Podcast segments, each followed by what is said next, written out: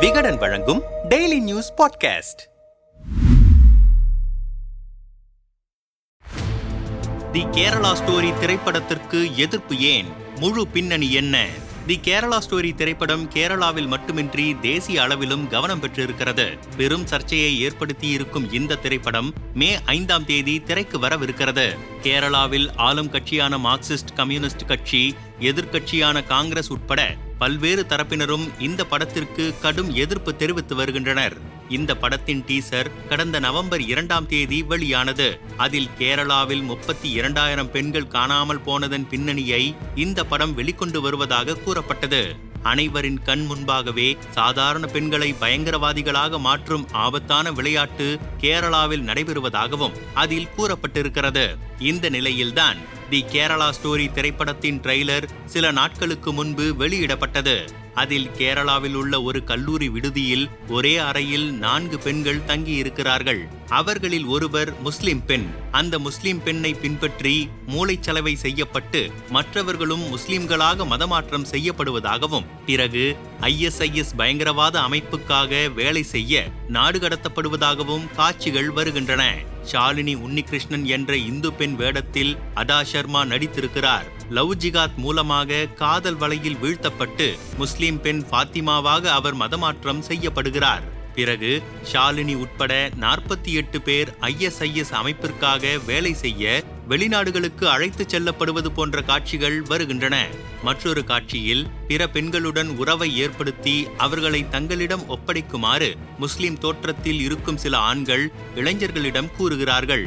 பிறகு ஷாலினி உன்னிகிருஷ்ணன் மதம் மாற்றப்படுதல், திருமணம், பாகிஸ்தானுக்கு கடத்தப்படுதல் என்று காட்சிகள் வருகின்றன. அடுத்த இருபது ஆண்டுகளில் கேரளா இஸ்லாமிய மாநிலமாக மாறும் என்று கேரளாவின் முன்னாள் முதல்வர் ஒருவர் கூறியிருக்கிறார் என்கிற ஒரு வசனம் ட்ரெய்லரில் இடம்பெற்றிருக்கிறது. தமிழ், தெலுங்கு, மலையாளம், ஹிந்தி என நான்கு மொழிகளில் மே ஐந்தாம் தேதி இந்த படம் வெளியாகவிருக்கிறது. இப்படி ஒரு படம் எடுக்கப்பட்டிருப்பதற்கு கேரள முதல்வர் பினராயி விஜயன் கடும் கண்டனம் தெரிவித்திருக்கிறார்.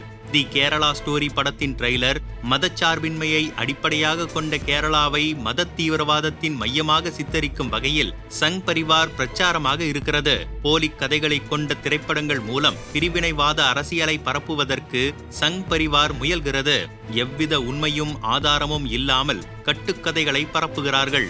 இந்த படம் பொய்களை பரப்பி வரும் சங் பரிவார் தொழிற்சாலையின் தயாரிப்பாகும். கேரளாவில் தேர்தல் அரசியலில் ஆதாயம் அடைய வேண்டும் என்பதற்காக சங் பரிவார் பல்வேறு முயற்சிகளில் ஈடுபட்டு வருகிறது. அதில் ஒன்றுதான் தி கேரளா ஸ்டோரி திரைப்படம் என்று முதல்வர் பினராயி விஜயன் விமர்சித்திருக்கிறார். இந்த படத்திற்கு கடும் எதிர்ப்பு தெரிவித்திருக்கும் காங்கிரஸ் கட்சியின் திருவனந்தபுரம் எம்பியான சசி தரூர், இது உங்களுடைய கேரளா ஸ்டோரியாக இருக்கலாம், ஆனால் இது எங்களுடைய கேரளா ஸ்டோரி இல்லை என்று கூறியிருக்கிறார். காங்கிரஸ் கட்சியின் கேரள சட்டமன்ற குழு தலைவரான வி டி சதீசன் இந்த படம் பொய்களால் நிரம்பியதாக இருக்கிறது, இதில் முஸ்லிம்களை மிகவும் தவறாக சித்தரித்திருக்கிறார்கள், பொய்களின் மூட்டையாக இருக்கும் இந்த படத்தில் கேரளாவில் முப்பத்தி இரண்டாயிரம் பெண்கள் மதமாற்றம் செய்யப்பட்டு ஐ எஸ் ஐ எஸ் பயங்கரவாத இயக்கம் இருக்கும் பகுதிகளுக்கு அனுப்பப்படுவதாக கூறியிருக்கிறார்கள். தங்களின் வெறுப்பு விதைகளை விதைப்பதற்காகவும் மத நல்லிணக்கத்தை சிதைக்கவும் நோக்கமாக கொண்டு இந்த படம் எடுக்கப்பட்டிருக்கிறது. கேரளாவின் புகழை கெடுப்பது அவர்களின் நோக்கமாக இருக்கிறது. இதன் பின்னால் சங் பரிவார் அமைப்புகள் இருக்கின்றன. ஆகவே இந்த படத்தை திரையிட மாநில அரசு அனுமதி அளிக்க கூடாது என்று கூறியிருக்கிறார்.